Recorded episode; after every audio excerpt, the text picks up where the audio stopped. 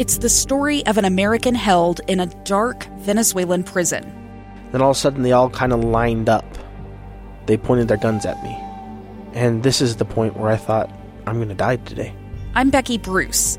I spent a year working on Hope in Darkness, which now has more than 2 million downloads. Find it on kslpodcast.com or wherever you listen to podcasts.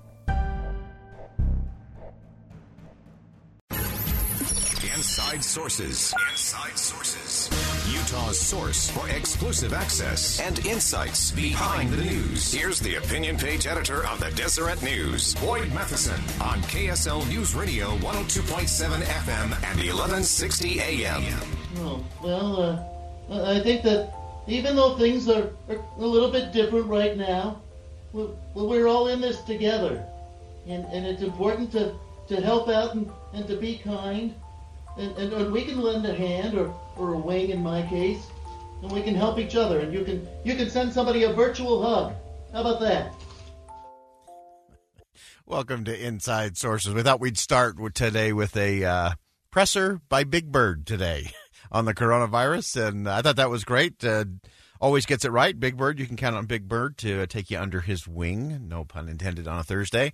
But that's not a bad way to run a press conference. I think he actually covered all the things that are covered in most press conferences in about 24 seconds. He actually beat the shot clock. That's impressive by Big Bird.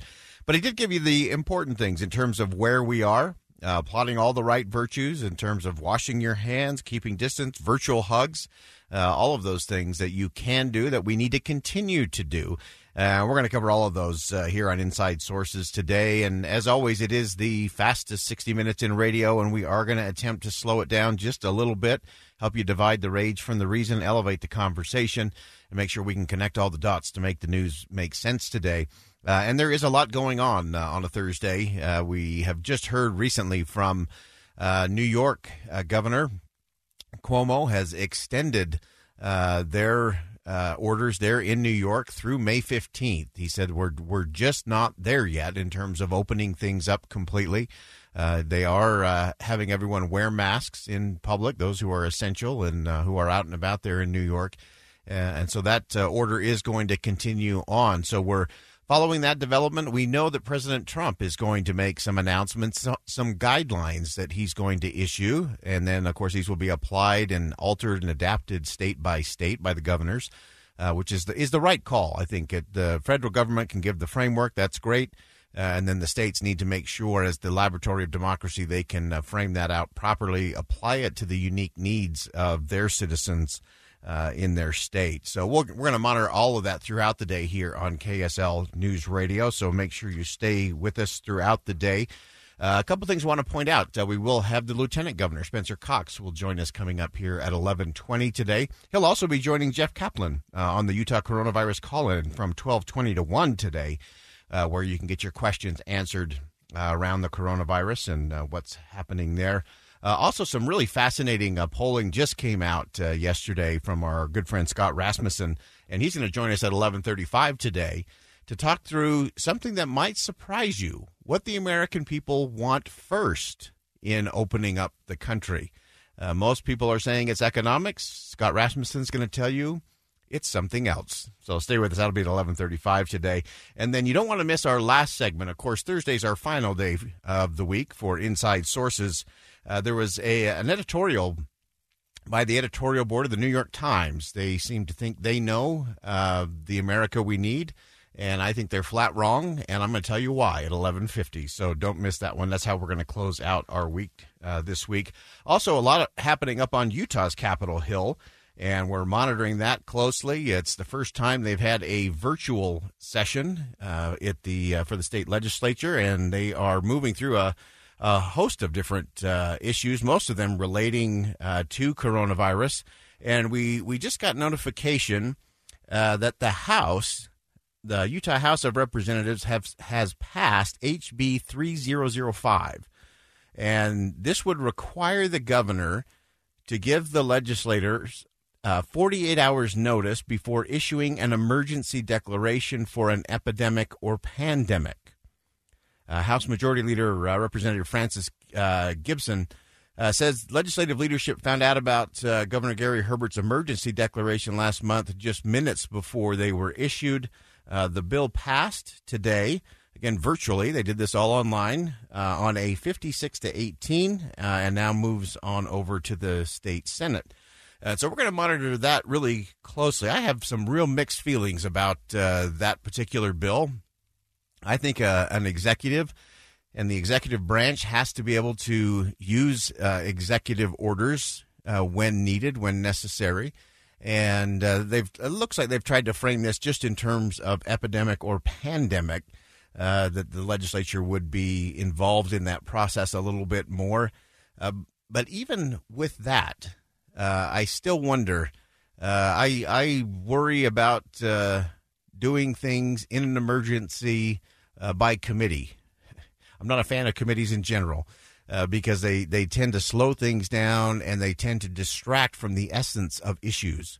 And particularly in an emergency situation, I think the chief executive, the governor in this case, needs to be able to act and move forward. There can definitely be things on the back end in terms of how long those orders stay in place or what evaluation takes place. I think there's a lot of ways that we can address that. But again, if you're just joining us, the Utah House of Representatives have passed HB 3005 in their special session. Again, started just about an hour and a half ago.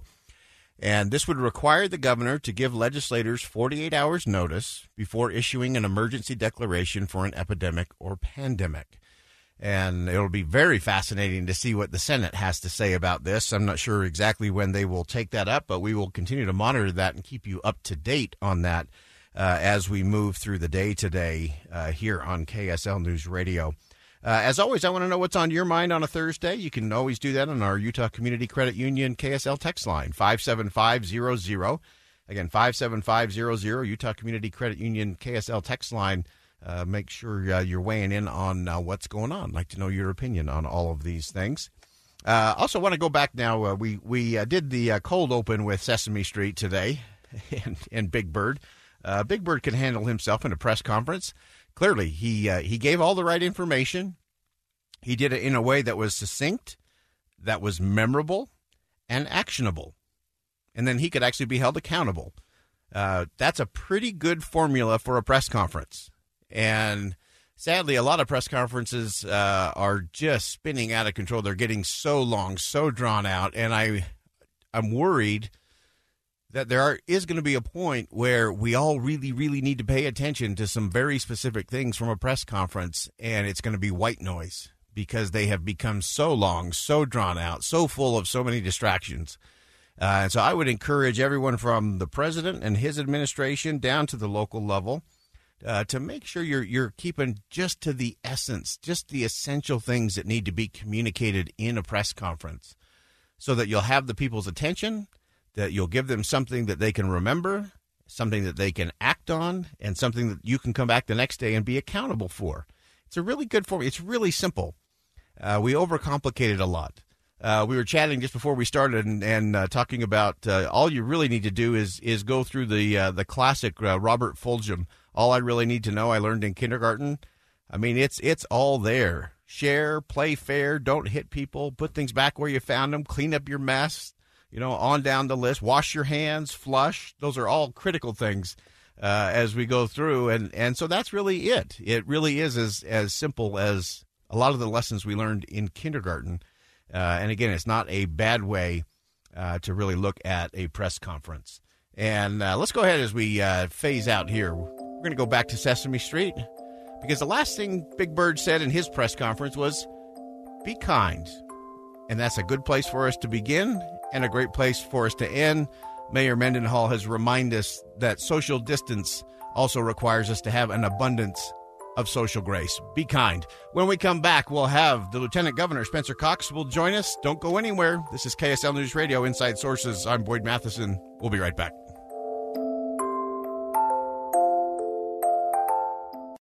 A stranger with a gun came upon two teens taking pictures under a rising full moon.